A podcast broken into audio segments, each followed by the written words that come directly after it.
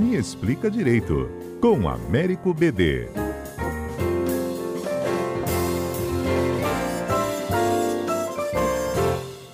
Ei, BD, bom dia. Bom dia, Fernanda. BD, vamos explicar para os nossos ouvintes o que aconteceu naquela sessão ontem da segunda turma do Supremo, o julgamento lá da parcialidade do, do juiz Sérgio Moro, os três Perfeito, votos a dois e o voto da Carmen Lúcia, principalmente, que a gente precisa dizer, né? Por que, que ela mudou de opinião? Perfeito, Fernanda. Veja, tecnicamente, tecnicamente, um julgamento, enquanto ele não acaba, é possível que o juiz ou o ministro volte atrás. Então, dentro da aquilo, é, essa questão do terceiro voto dela voltar atrás, isso é, é, possível, normal, não é uma coisa, digamos assim, seja incomum nem que viole regimento ou viole alguma regra jurídica. Há um consenso de que enquanto não acaba o julgamento, o ministro ou o juiz pode ser convencido que a sua opinião inicial estava equivocada e ele voltar atrás.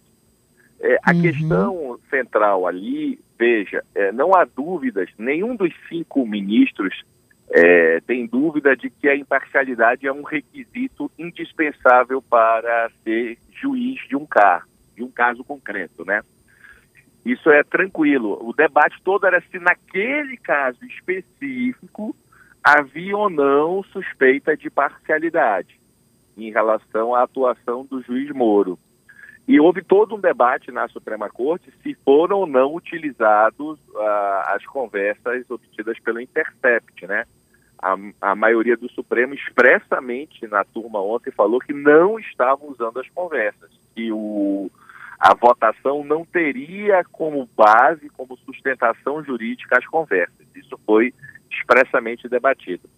Então, assim, a própria ministra Carmen Lúcia, no seu voto, ela fala que quando ela decidiu há dois anos atrás a questão, ela decidiu, digamos, é, no ponto da liminar. Ela disse assim: olha, neste momento, porque a liminar quer dizer no limiar, no início, ela não vislumbrava nenhuma comprovação de atuação de suspeição e que agora, analisando com calma e todas as provas, na concepção dela, ela entendeu que houve, de fato, atuação que é, comprometeria a imparcialidade do julgamento.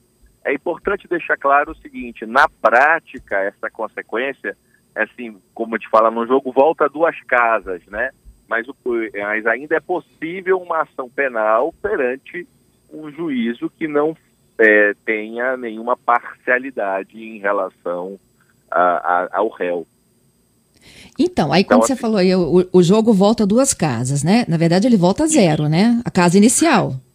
Perfeito, exato, exato. Né? exato. Aí vai ter que ser nomeado um novo juiz.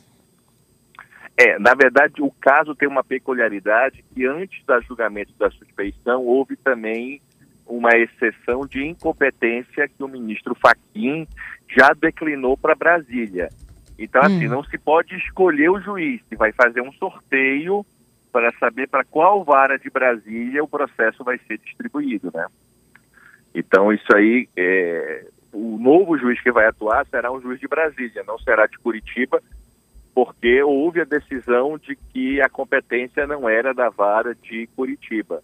A gente até tem que ter cuidado com essas palavras, porque as pessoas, quando olham assim a palavra competência e competência, pensam logo que se a, que é incompetente. é preparada, isso, é. acaba utilizando linguagem popular, que não é o caso. A discussão é jurídica, saber se é daquela vara a responsabilidade pelo julgamento ou de outra vara. Então, aí o, o, vamos lá, então, o juiz competente, ou seja, o que tem atribuição para fazer análise, passa a ser de Brasília, e não mais lá de onde do foro lá da Lava Jato. E, ele precisa novamente de compor todo o processo de investigação, ou seja, é uma nova investigação da polícia, uma nova denúncia do Ministério Público e depois uma nova decisão da Justiça? Exatamente. Possivelmente vai ter que se passar por todas essas etapas. A Nossa. fase de investigação, ela não é comprometida mas a fase de processo e recebimento da denúncia foi tudo anulado, porque é, no momento que um juiz, a gente até usa uma expressão assim, o juiz incompetente só tem competência para decretar sua incompetência. Então, se ele não poderia praticar nenhum ato, está tudo nulo. Então isso provoca que você vai ter que recomeçar. E talvez a questão mais importante do ponto de vista prático é que com a anulação do recebimento da denúncia, a prescrição está correndo, né? Do ponto uhum. de vista, desde a data do fato, a prescrição flui e como não houve, e como a posição é de anulação do recebimento, isso pode provocar é, prescrição. Agora, essa parte da exceção de incompetência teve recurso para a turma, foi uma decisão do ministro Faquim. Dessa decisão da suspeição do ministro, do, do agora da, da, segunda, segunda turma decidiu, há um debate hoje se caberia ou não recurso para o pleno, mas a tendência majoritária é, é de entender que não tem mais recurso. E em relação a esse processo, e esse também é um tema muito importante, o, o ministro Gilmar expressamente se manifestou que o caso era em relação a, ao ex-presidente Lula, porque já há, evidentemente, é, vários réus pedindo a extensão da suspeição da 13ª vara para toda a Lava Jato, né? E aí isso, isso, isso poderia provocar anulações em massa, mas o Supremo expressamente ontem se manifestou nesse sentido, que era uma questão específica em relação a, a, aquele réu daquele processo, que não seria extensível para outros processos e outros casos da Lava Jato. Mas isso não é estranho?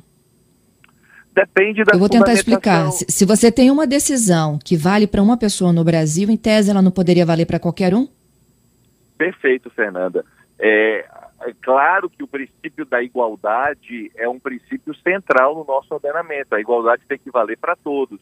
Mas o argumento central que foi usado era que havia, digamos, é, um interesse e, um, e uma perseguição, digamos, um comprometimento de parcialidade na relação Moro-Lula. E este comprometimento não significa que ele teria para outros réus.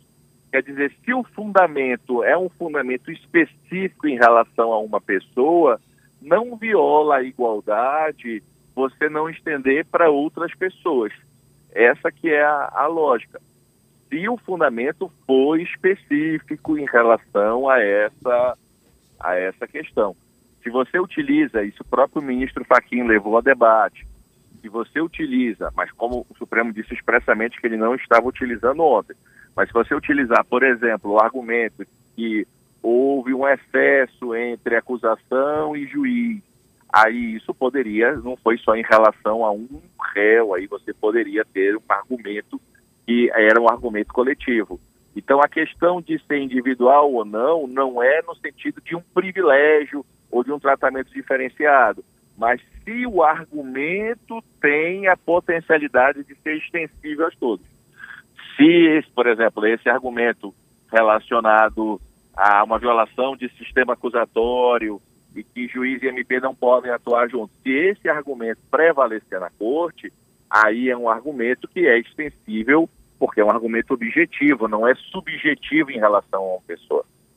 Então é esse, esse são as cenas dos próximos capítulos para saber como isso vai se desenvolver na Suprema Corte. Ontem não foi o fim é, ontem apenas é mais uma etapa. É isso aí. Bom, BD, te agradeço aí pelas suas explicações. Eu, eu fico imaginando como a, a, a, imagem do Moro, né? Saiu de herói e agora colocado em xeque aí, até com suas decisões julgadas parciais.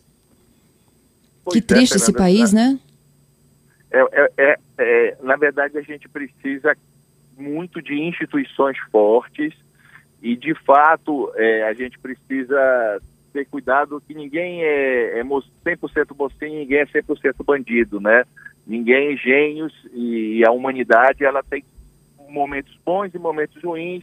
Então, assim, eu, eu tenho uma dificuldade de colocar num pedestal quem quer que seja e também criminalizar, banalizar ou colocar que ele só fez o mal, não. São situações que a gente precisa porque assim a grande dificuldade de tudo que está se passando no país é que não dá para negar a gravidade dos fatos que ali existiam. Você Uhum. tem vários casos, você tem vários bilhões devolvidos. Você tem, é claro que assim dois erros não fazem um acerto. O fato de é, ter um crime não significa que você possa investigá-lo ou processá-lo fora das regras do direito. Não é isso que está dizendo. Mas é, é- é- a, a aparência que fica para a população é um jogo de perde-perde, que é a justiça que está perdendo qualquer que seja a decisão. Seja pela regra do jogo, seja falando que houve excesso, em qualquer caso, só a imagem da justiça que se desgasta e a falta de confiança acaba aumentando, infelizmente, né? É isso aí. BD, muito obrigada. Até quarta que vem, hein? Até quarta que vem, Fernanda. Um abraço. Um abraço para você.